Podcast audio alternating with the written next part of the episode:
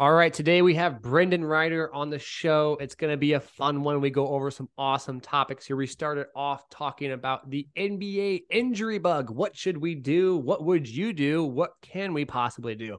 Does it have to do with pace of play? Does it have to do with economics? What is going on here and what made Stan Van Gundy just so mad? Secondly, we talk about the G League. This ties in with our NBA discussion. When we talk about the G League, is it even real? Should they make some changes? Can we change the NBA to actually put a greater emphasis on player development in the G League and what we can do there? Lastly, which also connects nicely with the G League, is college basketball. Is college basketball no fun anymore? Name some stars right now who you are excited to watch in college basketball. Probably not many. Now, we'll talk about why that's the case and what are some things we might want to do to spice things up a little bit, which leads into our last segment a fun, fun guess your top five. Brendon gets hit with five random rules and rule changes, that is, to basketball. And he has to decide real time where he would rank that in his top five. Now, remember, with this guessing game, he doesn't know ahead of time. So as he gets the rule change, he has to guess one through five where he would put it without knowing the other rules. So, again, thank you as always for tuning into the Truth Hoops podcast. Excited for you guys to listen to this one. Let's get it underway. Welcome, everyone. We have a friend of the show, a dear friend, a worker on the show, not even a friend of the show, a man of the show, Brendon Ryder, former Division three basketball player. So he has some hoops knowledge. Worked actually with at the time the Pac 10, wasn't it? Pac 10 or was it Pac? No, no, I was still Pac 12 networks. It was Pac 12 still. We had Utah and Colorado in there. Oh. See, I'm, so, I'm yeah, like Pac 12. I'm artificially dating ourselves. That's not. I mean, we grew up with the Pac-10. That's very real. And now to see, you know, UCLA and SC move to the Big Ten, that that just doesn't sit right with me. But so we're on know, the. We'll Pac- see what that leads to. Former Pac-12 employee. Wow, our producer now. Um, going to share some insights today with us, and we have a fun, fun podcast for everyone. We talk a little bit about. Um, well, let's just get right into it. the relevant stuff that you guys might have seen on Twitter Stan with Jeff Van Stan Van Gundy, one of the Van Gundy brothers, Stan Van Gundy, kind of Stan, yeah, um, initiated this whole cascade of events when he started. Was he complaining about players being hurt? I'm not sure the exact origins of this, but I just saw that he said uh, Kevin Durant said he's spitting, and then Stan didn't know what that meant and thought it yeah, meant yeah. like he wasn't speaking facts, but then he was. So, what's the yeah. exact Stan tweet? Do you have that up? Read that. yeah, so I, I, I do have the tweet. So Stan tweets. This is January seventeenth of this year. Says '90s NBA teams just had a trainer and a strength coach. They practiced more often and harder and played more back to backs. Teams now have huge medical and performance staffs and value rest over practice. Yet injury and games missed are way up. Something's not working. Um, and then to that, that's where KD replied, "Stan spitting." And then there's where the funny miscommunication was. Stan had no idea that KD's actually on his side. Um, but Stan raises some pretty interesting points, um, you know, specifically with kind of the uh, change in staff over the years and how we have a lot more performance staff, sports scientists like yourself, Max, that are really able to kind of um, quantify a lot of this data and um, at least provide some good recommendations on how maybe to prevent injuries. But to Stan's point, um, the things that have been implemented just don't seem to be working. Players are missing so many games. Oh, it's become a huge issue in the Stan. league. Oh, so, Stan. Paul Fabritz's kind of iced this one out pretty well. I'll give Paul a plug. I thought I'll call Paul and put him on this episode, but let's give him the plug anyway. He went through some of the data and looked at other sports and correlations to injury. And there's like two major correlations to injury in sports in general. One's to be basketball specific and one's general. One, the first one is like movement velocity, just how fast you're moving. The pace of play in the NBA is faster quantifiably. Um, the the movements are faster. People are jumping higher. People are running faster. So what do you just by nature you're going to have an increase in injuries. Whether or not you argue the severity of injuries, we can get into that in a second. Um, but the just the general occurrence of an injury will be higher by just default of having to run faster. And the second one is like high velocity drives to the hoop. There are more high velocity drives to the hoop now than there used to be, more off of one foot, more falls, more contacts um, in air, which naturally is going to lead to more injuries. And so I don't even think this is actually an injury argument, though. That's my beef with this. I think it's partially an injury argument. Mm. I think it's an evaluation of risk. And I think that's where Stan Van Gundy's all wrong because it's not a matter of is someone like catastrophically hurt more or less often. It's the highest likelihood of an injury to get hurt is actually being hurt already. So any minor injury, if you're dealing with a guy who's valued at, you know, $30 million a year, what's the point if your risk is high, even with the mildest of injury, like a sore knee that you bumped on a dresser? When the person's that valuable, it's really an issue of how valuable each game is. Because what the teams have done, they've waited and they've said, look, we don't value every game the same. We value playoff games to be more valuable. Um, so therefore, we're going to make sure at all costs our athletes are available for the playoffs. As a matter of fact, we don't even really pay them for the regular season. we pay them for their performance in the playoffs. Kawhi Leonard, exactly. like the perfect example. And so Stan's complaining of like, oh, we have all these resources, which you could also argue the resources really aren't there either. You're paying one player $30 million and a performance staff at most. The entire performance staff, maybe a million dollars in combined salaries, right. 1.2. So you're not even a, a, tenth of your highest paid players allocated season salary to your performance staff. So it's very asymmetrical there. So despite having people, you can't just say that people there are doing a an effective job with resources because they themselves might not be funded like a player is being funded. And so right. I think we have a, a, a series, an intertwined web of economics and actually maybe some more injuries occurring here that cause teams for people to not have players play. But when you sign someone to a four year contract, the biggest risk you can have financially is not for the player to, to not play well. It's to not play the last two years of the contract because he's hurt. Because this is guaranteed NBA money. And so even if you sacrifice in totality partial like an aggregate of a year of playing because you missed 25 games every year, but you're able to contribute to wins each year and most importantly, the most important time of the year, the playoffs, then that team can appraise that as a value that they can accept. And so I hate hearing players talk about this. I hate hearing coaches talk about it because it's economics. It's about them dollar signs. And no right. one thinks about that. No one's standing, oh, you know, oh, people are getting hurt. Something's not working. And the players go, we don't, we want to play less games and travel more and get paid more. And the whole thing is just silly. The whole thing is factually silly. Um, and I see heard some debates as to how they can fix this play through bumps and bruises kind of things. Um, and Bill Simmons brought a couple up, and it's like maybe you have to play X number of games, whatever the strict line is, to be even considered for All Star, even considered for All NBA, which are often heavily incentivized bonuses in players' contracts. Maybe you go as far that they can't even get the playoff incentives because people don't realize this. when you win a playoff round, you get paid a crap ton of money. You get paid yeah. way more. You literally make more money when you win a playoff round than when you do win any game in the regular season. The right, bonus right. for winning a playoff round is huge. So there's literally more financial incentive for the athlete to play for himself in the playoffs than it is for regular season. Yeah, and I think Max, you also kind of alluded to it a bit in in how things have changed so much, not in just the athletes like you were talking about. I think it's it's very clear athletes today, bigger, stronger, faster, which is going to lead to more injuries, you know, because there's more force, there's more, you know, variability in there that will lead to injuries. But an interesting kind of um, point here is too how the game has completely changed. Um, and now I'm just kind of using my general observations, but you know, back in the 90s, early 2000s, strength was probably a big um, incentive for players to have and to increase. You look at Jordan in the Last Dance; they talk about his next step was was really improving his strength, getting stronger, so he could deal with those Pistons teams. But if you look at the game now, everything is so spread out. So you're looking at covering way more space. You're running way more distances between each possession. Um, and it's a different type of stress on the body. And there was this study done uh, by PLOS One by these four different uh, sports scientists, and they were really trying to focus on what type of injuries are most common, uh, specifically pre and post COVID.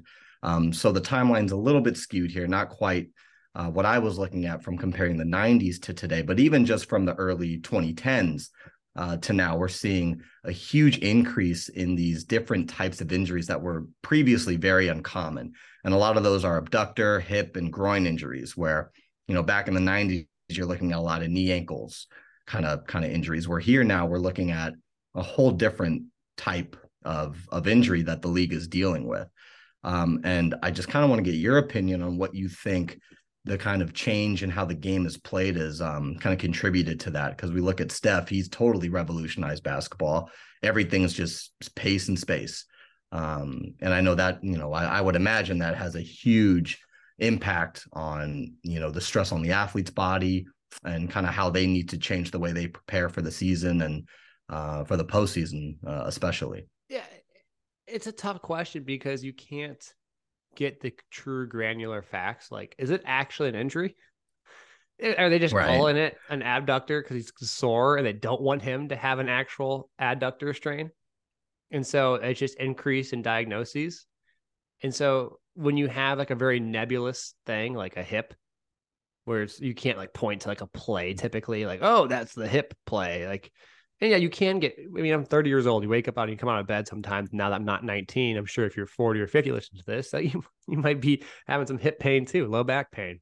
The question is, would people even consider evaluating that in the past? Would the player even go to the trainer? Because the athlete goes to the trainer with pain. That exchange isn't going to end with he's not hurt.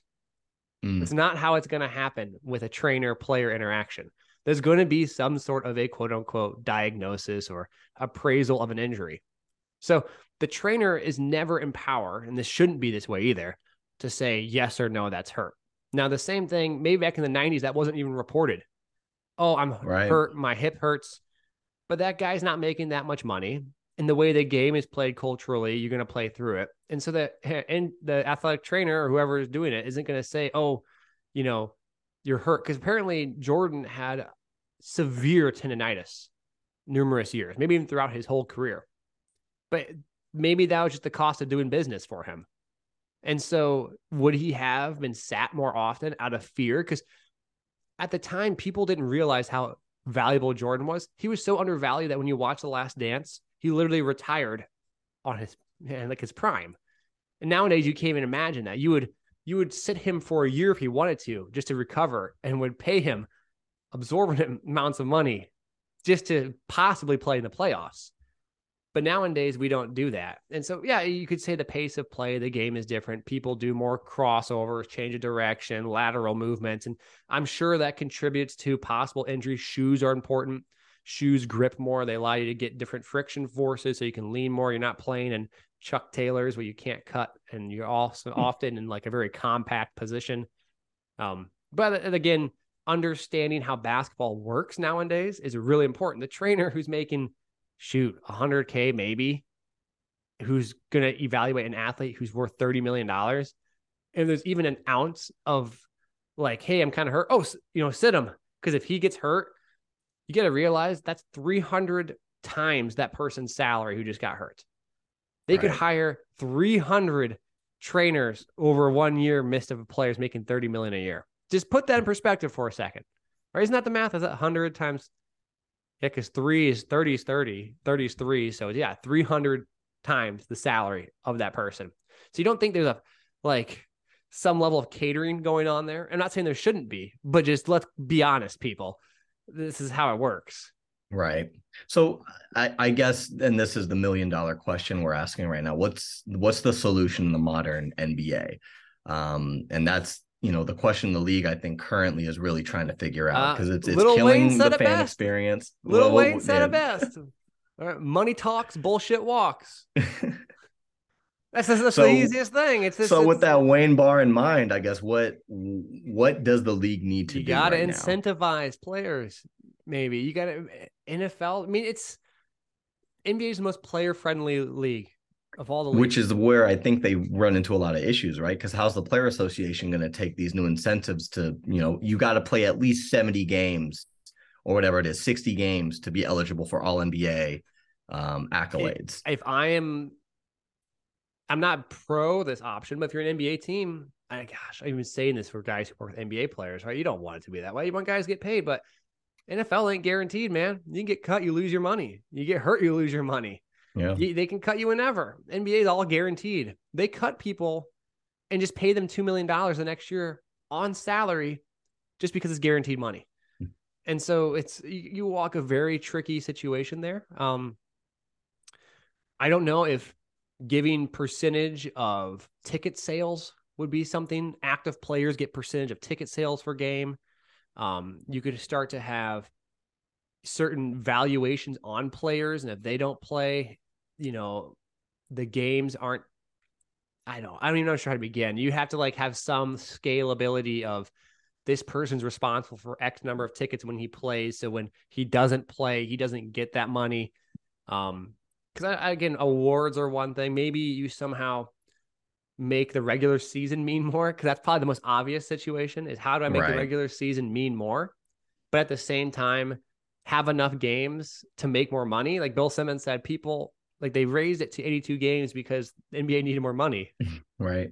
And so how do you get more money eh, per while lessening the number of games? Uh, like are the media rights going to suffer there or it's so complicated and it's kind of a Pandora's box situation you could penalize draft picks essentially maybe could be your means of doing that because then you incentivize gms to get players to play. Um, and then if someone's actually hurt how do you make sure he does sit? There's a lot of that's true. How do you protect the player from themselves? Yeah that's that's a huge part. But i don't know is that an issue in the nba though? That's uh, i don't know. It seems like players are more willing to take that rest than risk you know a further injury. You look at brandon ingram I don't know what that toe injury was, but he was out since November and he's just finally getting back this week. Um, and you know, like you said, he has that guaranteed money. So what's the point of going out there and risking, you know, basically just exacerbating what could be a minor injury? Uh, but but is it worth missing three months of the season? I'm sure the Pelicans aren't happy with with that you know injury report. So it's like you said, it's walking that tight line but I wonder if you know, if we're looking at the season, what are your thoughts on maybe eliminating back to backs? You know, we we keep an 82 game season, but we expand it. You know, I don't See, I don't know what I, the media title rights would look like there, but I think if you eliminate travel. the back to backs, yeah. So if you look at the schedule, a lot of these get they play like Monday, Wednesday, Friday, Sunday, Mo- like Tuesday. It's every other day. I'm not totally against playing back to backs, but I think they should stay in the same city. Play a baseball. Play three games in four days. You have two way players for a reason. Mm, I like that idea. Like you really, you really just do like a your whole three game series. Remember in the bubble, week. guys were playing out yeah. of their minds because they got to settle. Go play a series. Go play your three games there. And if you have three games there and certain players are going to sit certain games, you can announce that beforehand. So when people buy tickets, they know. You can play three games in four days, and then you have four days off. You travel the next city. You just kind of play these you still, people won't like hearing that. But look, you have 14 guys on a roster. Challenge the coach to coach. Don't just roll the best five out and play basketball. Right. Like a baseball manager has to adjust. Different pitchers pitch every, you don't just get to pitch the best player pitcher every game. You have to you pitch different pitchers, you have different rotations, you have different lineups. And with that, it gives the G League more credence because it puts you could even expand the roster a hair. You could have four two-way guys. Then it has the bench depth matters. And you go and you have to go play these games. And then it's up to the coach to really coach um, beyond yeah. just end, end game stuff. I think that's the best option, in my opinion. I think that's really you go somewhere, you go for five days, you play three games, you get out. Because that's the same three games and five. Go to the next place, take your break in between, three games, four games, get out. And then if you're in a home stand, you can churn faster, right? If you're at home, right, you could do three games in five days and then another three games in five days because you're staying at home versus like if you travel for that then you have to take a x period of time off. Yeah and you know I, I am guessing the scheduling logistics for that would would be pretty nightmarish. But then let's let's assume that's an option and and you know there's enough data to support it the nba bites at it. Does the postseason follow the same schedule it currently has? Because now you're moving from a season of okay, I'm a player. I'm expecting to have three games. You know, if I'm a Warriors player, I'm playing three games at Chase Center this week. But now, okay, we got to the postseason. I'm making it to the semis, the conference finals. Now I'm playing every other day again, traveling back and forth. Are you worried about that stress on the player? Are you worried about them breaking down in the postseason? Do we need to shift no. the thinking of how we schedule a postseason, or does that all stay consistent with how it currently is? Is it an issue right now? Until it's an issue, don't fix it. I guess not. I guess not in the playoffs, but I, yes, I wonder if if we're not matching kind of the styles between the regular season and the playoffs, how that would mess with the player physically and mentally. Um, because now you're talking about it's all different a huge anyway. strain in, in traveling. It's all different anyway. You enter a different world. That's what you gotta, you know, no one's complaining because instead of like March Madness, the players don't go, now we're playing Friday, Sunday. I forgot to play basketball. I mean, those guys are also playing 30 games a season compared to 82, right? That's but a bit of an apples to oranges. Total minutes in the in the method I suggested. You'd have less total of travel and playing. Guys wouldn't play. You wouldn't play Giannis 40 minutes, 40 minutes, 40 minutes. Mm. In the same way, you're not going to pitch a pitcher 110 pitches every game. Right? You're going to make sure that teams, and this is going to be so important because it ex- this goes right into our next topic where the G League isn't real. The G League doesn't exist. The real issue is G League for the NBA is just the most bizarre form of basketball you'll ever witness. You look at all the hmm. scoring leaders. I made a TikTok on this. Go through it. Guys who led scoring in G League, they don't do anything. Like if this, you don't lead the NBA in scoring and do nothing. You don't lead college basketball in scoring and do nothing. You don't lead high school basketball. It's the only league in existence where if you lead it in scoring, it has no ramifications on your success at the next level. And so right now, the G League is suffering from a, a basketball standpoint because – there isn't a huge emphasis on player dev if you just look at it logically speaking. If you look at guys who play on two way contracts or guys who are in, um, and even I guess a 10 day supposedly, or guys who get reassigned down there, they're making so much more dinero than the guys on the team. Like you make like 30K, 35K playing in the G League, but then you get guys who are on contracts for $2.5 million that you're playing right. in the same team. So the question is, how can I place an emphasis on player development the same way a farm system does in baseball? Well, let's make the roster larger in the NBA. So now we have to play these multiple games in a row or multiple games in a series, for example, over four days. And now we can't play every player 40 minutes. So I'm going to have to play the guys who I've been developing in the G League. And so now it places an emphasis on the development. So, guys, if you have more guys who have the option to actually make it on an NBA team, the play of basketball in the G League will naturally get better. Because right now, there's like, if you look at every team, there's like 10 guys who won't touch an NBA roster ever on like every team. And it's really unfortunate. I'm not saying that the G League is a bad situation because it offers wonderful things, but it's just like, how do you fix this, this like randomness of basketball going on here. And I think that ties into how you would change the schedule and yeah. make it way more uniformed in terms of how you're trying to develop guys there, what roles they'll play, then have them go play. Uh, and that I think that's one option to do. Or the other option, you take the G League and you put the whole thing overseas. Mm-hmm. You make it an overseas. And, and that's been a huge, you know, it's not incentive, but a huge um basically just objective for the NBA is to make this league much more global. But the but the G League right now, as, as I'm looking at it, I feel like it's a league where the NBA can just be completely experimental with right now specifically different rules and rule changes. Um, you know, you look at the All Star scoring and how they've changed that. You know, that began in the G League.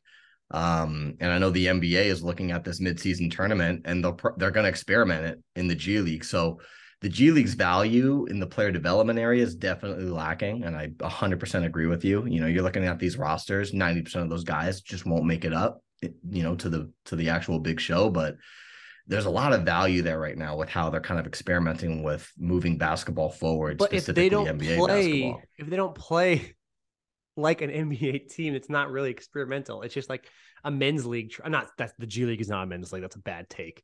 That's not what I'm trying to say. The point is, it's, it's but a, it's I, a, I see what you're saying. It's a, it's, but... a, it's a non-specific experiment. Look at the G League scores. We watch. It's like 800 to, to 400 in a game. It's like the most absurd, like zero defense. It's like some pseudo hybrid AAU game being played. And I think it comes down to a the guys don't get paid enough. Right, you're getting paid no money. What the incentive to like? Okay. Like, and then you're trying to get into a situation because it's so difficult to get into a team, as you show. You can we'll walk through the players who lead in scores in a second. If you can't actually make it to the NBA or make it, I don't know, the rosters aren't flexible enough to allow it, Mm. then then why are you going to, you know, cater to a specific certain role this team might want you to do, despite the team never actually investing in you? And that's where that expansion of uh, of like these hybrid players would make sense. Because right now you can have a two way guy, but they don't even play. So like, Yeah. cool, you got a two way guy. We've incentivized the G League, but they don't play. So okay, why don't I make it so the two way guys have to play? We have to have these guys play. And Um, like you said, then you then you're forced as an organization and a team to invest in your player development. You can't just throw the a G League fifteenth guy on the bench is going to get fifteen minutes one game right? in that series, and he might be the reason why you win or lose. So, So I guess if we also look at the G League um in kind of the lens of how like Prem League soccer does their club systems, what are your thoughts on maybe using the G League as more of a purely player development spot? You know, we eliminate a lot of this AAU, you know, trouble that we have, and we just have the best players identified from a young age, and they're just brought up in these G League systems, you know, kind of similar to club soccer. no, uh, I've been to club soccer places overseas. Man, it's a different world. They like dorm I mean, them there. That's crazy. It's almost like militaristic. I mean, how different is it from IMG Academy, Oak Hill, and these different more. Academies that are just? they're they're literally like in. But in terms of the structure of it, what's the point of of of you going to IMG Academy to play football? What's the point? Are you there to get an education? No, you're there to get recruited. You're going to go play Division One basketball. You're you're that's the first step to getting to the pro league in the United States, right? If you're going to go to the, one of those academies, every Oak Hill player, their their plan is to go to Oak Hill, hoop there for four years, go D1, one and done, right? So, I mean, we kind of have that system right now with these high school academies. So I'm wondering if the NBA just looks at that and says, why don't we just provide this in the G League? And we're It's seeing also- it now with the one and done guys that go straight G League and then to the league. So It's a viewership though. Like, why would you want? I would rather watch competitive high school basketball because guys are playing really hard because they still have to make it somewhere. And you just watch. You would just go watch a G League game. I've watched too many. All right, I have ESPN Plus on my Hulu and they have the G League games on, and I watch them all. And I flip through them all. I say this about Summer League too. Just, just like a dangling carrot. This makes no sense just to watch. You watch college basketball, and that's people are playing for the school. And then you watch guys overseas, they're playing because those areas have huge fan support in the big ones. And the G League games are empty. I watch a G League game like nine people in the crowd. So how? well, imagine imagine if you're going to go to a G League game and literally the nation's top 50 players all signed to G League teams. Uh, That's that's more interesting to watch than a bunch of guys trying to make it in the league. Wouldn't you No, say? that's I mean, if you change question. that league, it, it you're gonna it, the product's gonna change with it. so let's get into that right now. Then, so is it, college basketball. Name one star right now. Yeah, I'd I'd say you know uh Jaime from UCLA. That's about all I got. Exactly. So That's all who are I the really 50 got. college basketball players we're putting in the G League right now who are going to make make people pay attention? That's the real issue. Well, I th- uh, uh, uh, I But look think- at the NCAA. Is this? I mean, that is that more of an NCAA problem though right now? Because college basketball is a terrible product, and we are going to get into that as well and some rule changes that we think can at least help make the game a little bit more watchable, and in my opinion, take the game out of the coach's hands so much. But I- don't know. I don't know if that's a one to one comparison if we're looking at you know the current state of the NCAA versus the G League, and if we Well, you're change kind of the thinking behind it. You're arguing that if you take the top 50 high school players and put them in the G League, it would draw attention. Yet the top 50 high school players go to NCAA and you can't even name them right now. Do they all go to the NCAA? A lot of them do go to the Majority. G League. Bunch of them going No. overseas. No. Yeah. No. A lot of the best guys are now going to different places. And then you know NCAA basketball compared to NBA basketball, just the rules, just the rules themselves. The NBA is a better product. It's way more entertaining. So if you're going to have these 50 best players playing in NCAA, you know, uh, uh, Tom Izzo systems, uh, Jim Boeheim systems, these very regimented, no freedom type of basketball systems, which provide their own value, sure. But if you take all those kids, insanely talented kids, and plop them into an NBA style of basketball, it's going to be way more entertaining. It's going to So be way more fun to watch. let's talk about this. College football relative to NFL are of equal entertainment, in my opinion. I think people like college football sometimes more than the NFL. I agree with that. Yeah. I don't think anyone in the past three years, a lot of people don't like the NBA either, by the way. Well, right now think, the product's pretty bad. I I'm, I can not lie. I, I don't it's think great. they would hold college basketball on the pedestal that it used to be on 10 years ago. And I think the reason why is people in college football, the reason why we love college football is because of the disparity between great athletes and the athletes they get to play against who aren't very good. Like what's not fun or what's more what, what's you know how's it not fun to watch Reggie Bush run for 800,000 yards in a game? It's amazing. and yeah. so the question is how can we continue to highlight players' talents? And I think college football does a lot of things that are not interfering with the player talent. And what I mean by that is that it's not like oh, in college football, you can't run a motion offense. I mean, emotional. I mean, you can't run, you can't put someone in motion or you can't run a spread.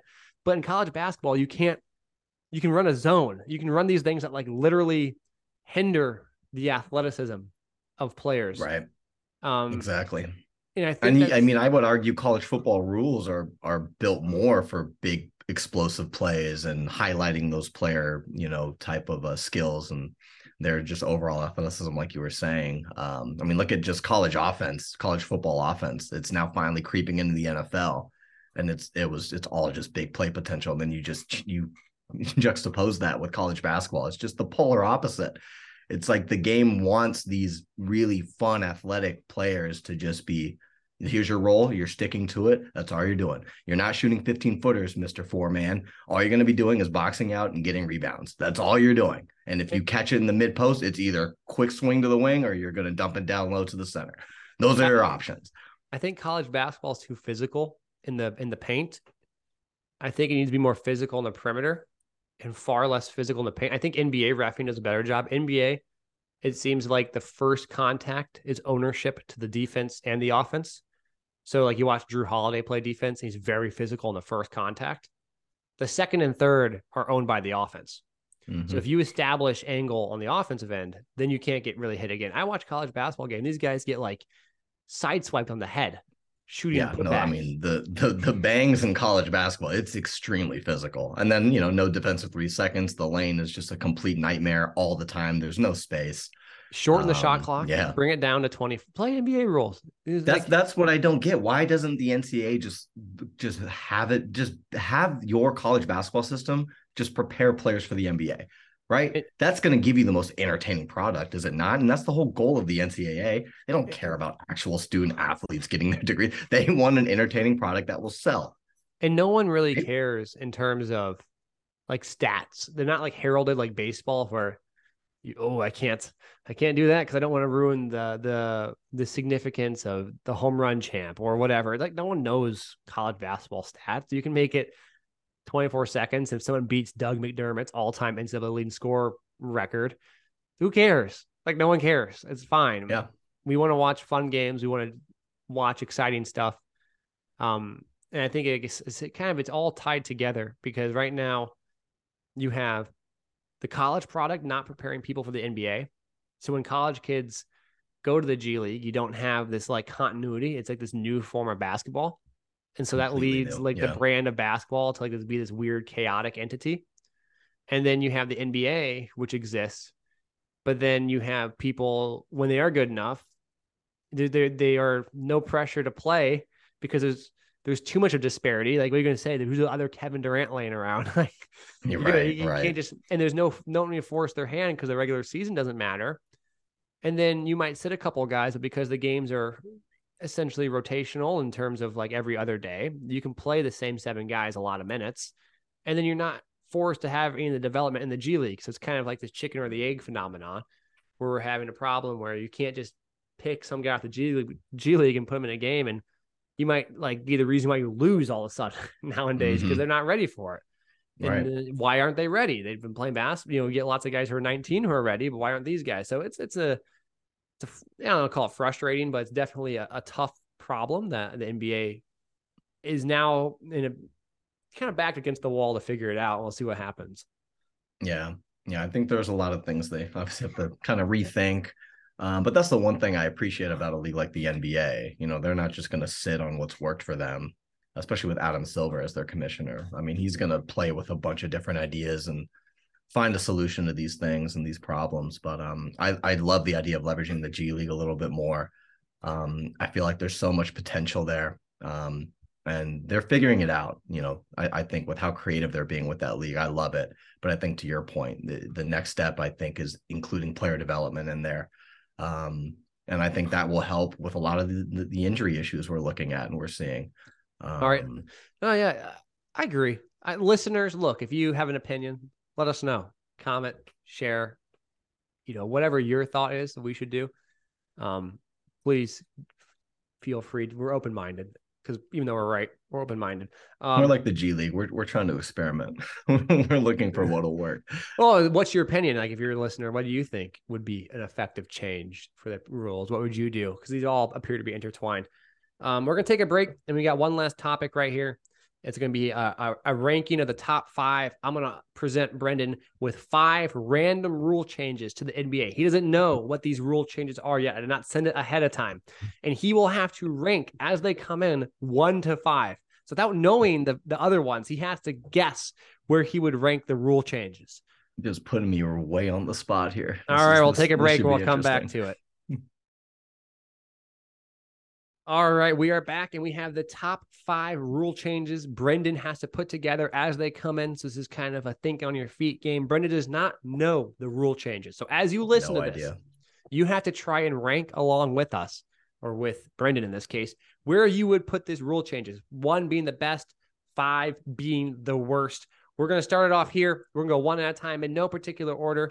First one is should there be, or I guess I'm not saying should there be, it is a rule change. Rule change one four point line? Oh, five last. I, I despise the idea of a four point line. That just makes the game so gimmicky and campy. It's fine with the three point line. Let's work on getting that. we have enough space. We don't need a four point line.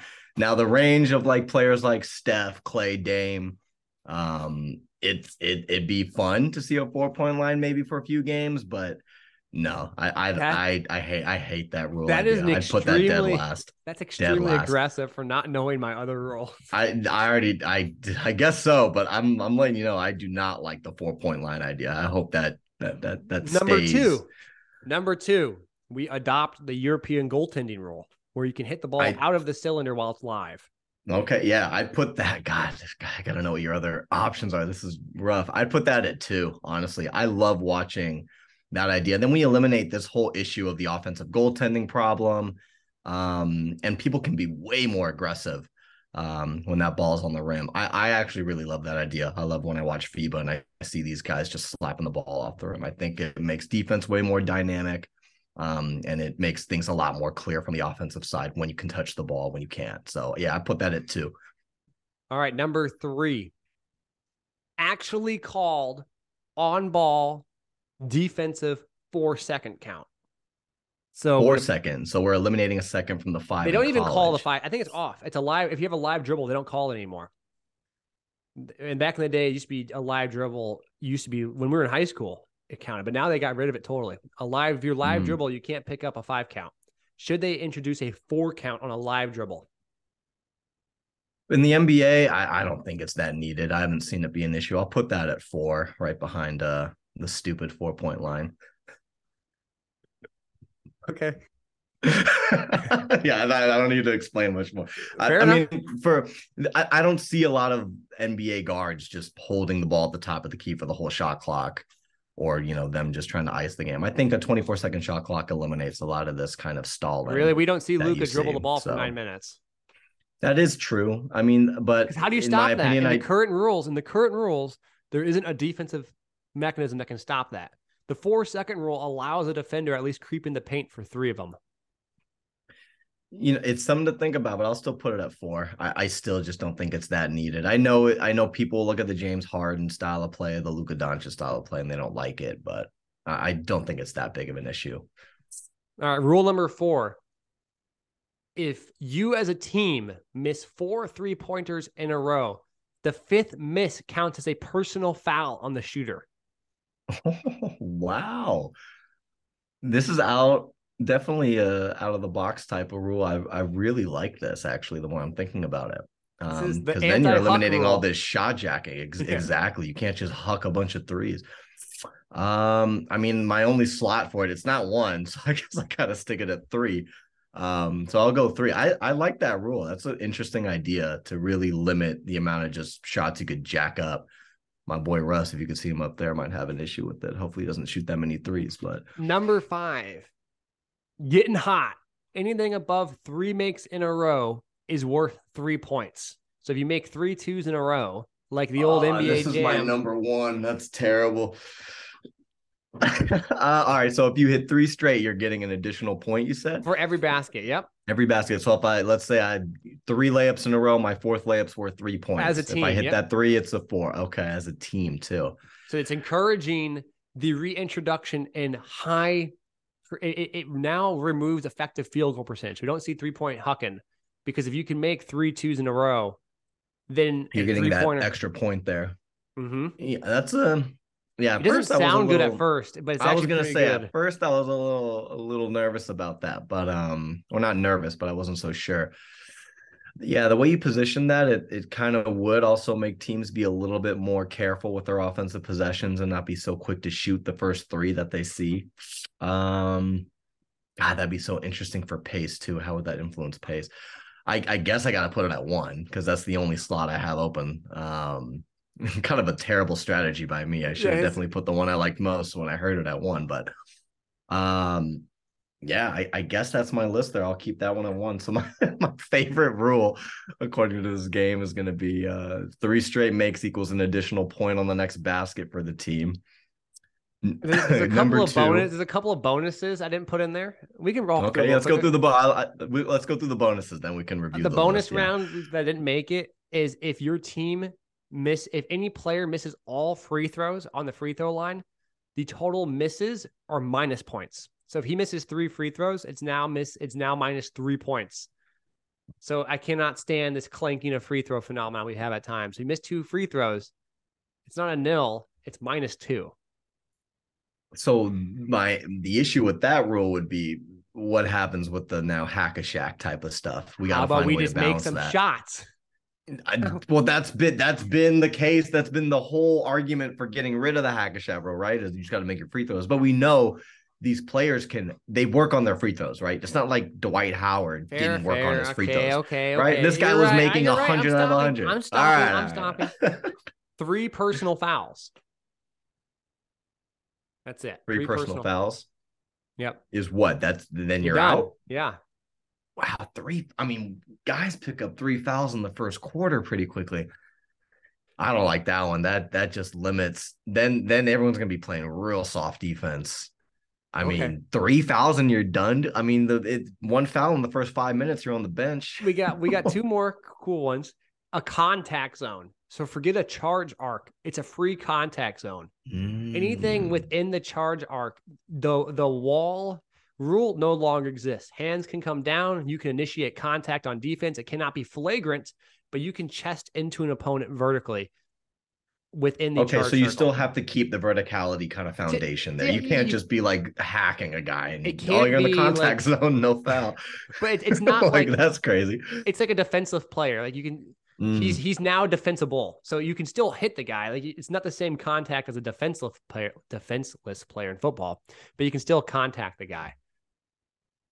So That's an interesting idea. I feel like it's still it's still very much kind of that way now. No, like I feel like as long as you're standing vertically, if you're not in the if you're in the, guy- charge circle, that's immediate and one. Uh, I gotta refresh my my rule knowledge. Any- if if that's let- the case, then I think for sure, then yeah, that should, you should be able to contact the offensive player if he's in that charge circle. You should be able to at least, if you're going vertically, make sure there can be a little bit of contact there. Because then, what else is the defender really supposed to do? I guess rotate earlier and be in position on time. But all right, you right, the last three. we, here got to give quick. the defense a, a, bit more help here. last three. Everything's so quick. catered toward offense. Speed. I don't want you to talk through this. I want you to speed up. I'm trying to get some urgency here. I don't want you Let's to go. gather your thoughts. I don't want Just you talking away. Yeah. Elam, Yeah. Elam ending. Elam ending, love it. I'm all for it. I think it makes the game so fucking fun, makes it so dynamic. You're looking at how the All Star game is played now with the Elam ending. The All Star game is entertaining now in the fourth quarter. Like it's tense, it's fun. I love that rule. Um, it makes your sub patterns way more interesting, makes the end of games way more aggressive. I'm all about the Elam rule. I know the purists probably won't want to see this thing implemented in real NBA basketball, but I I think it would be an amazing addition and a cool way to kind of refresh the league and um, I, I'm I'm I'm I'm all about it. I love the Elam ending. Four on four. No, no four on four. Give me the five. I need five on five. Four on four is too much space. We're gonna see even more injuries. Keep keep five on five. Okay. Fair enough. You're telling me I can't think, dog. I'm going as fast as I can. All right. The last one is home court. So I, I love the idea when I played backyard baseball growing up on the video game that you could like have certain things take place, like cards you could play. I'd love to like remove the backboard for five minutes in a game, or, or like. so, so we're talking like, about some spe- some special ball, increase your hoop some... size for five minutes for like to double the size of the hoop. All right. So how how do these rules get activated? So you what needs to, to happen it. for the backboard to to be removed? You have to have like five blocks in a game.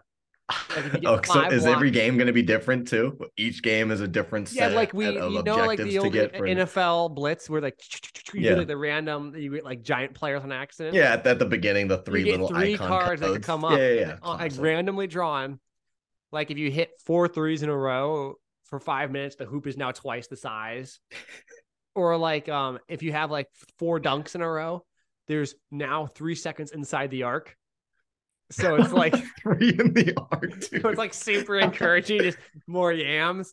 And it's only for your side for five, three minutes. See, or like this is you, what the NBA should be doing with the G League Max. You need to be in their creatives department. You got like uh, these new rule changes. You get four steals. You get now seven defenders. You get two guys who just sit on defense. oh my god. Um well, I gotta just off this just came to me when you described that. I actually was talking about this with a couple of my old teammates. What what if the NBA implemented hockey substitution rules? Yeah, I thought about that. The, There's no stoppage. You, it's well, just you can sub guys in and out as Europe the game does going. that with inbounds. Right, Europe is a live mm. inbound, uh, live out of bounds, isn't it? I think you just pick up. I, would have to, I'd have to familiarize like myself with those FIBA rules. I mean, I, I, those ideas are interesting. Um, I mean, it just completely changed the way basketball is played and your whole thinking of, of the game. So it, will never happen, but it's fun to think about. God, could you imagine like a whole line swap in transition and then trying to get back to your matchups and figure out who the hell you're guarding? That would be that would be insane. That's what these other leagues should do. That's my take on it. Not the G League, not the NBA, but like some of these auxiliary leagues. Have some fun. Play different brand of basketball. Yeah, no, I, I totally agree. That's all we have for the podcast today. Thanks, friend of the show, producer of the show, Mr. Brendon Ryder. Thank well, you. Thank you, Max, for having me. It's uh, been a pleasure. I love listening to you and Shane. Shane, miss you, man. Don't worry, I'm just I'm just keeping the seat warm for you. Um, but yeah, excited for what you guys have been coming up with, and um, thank you guys all for listening.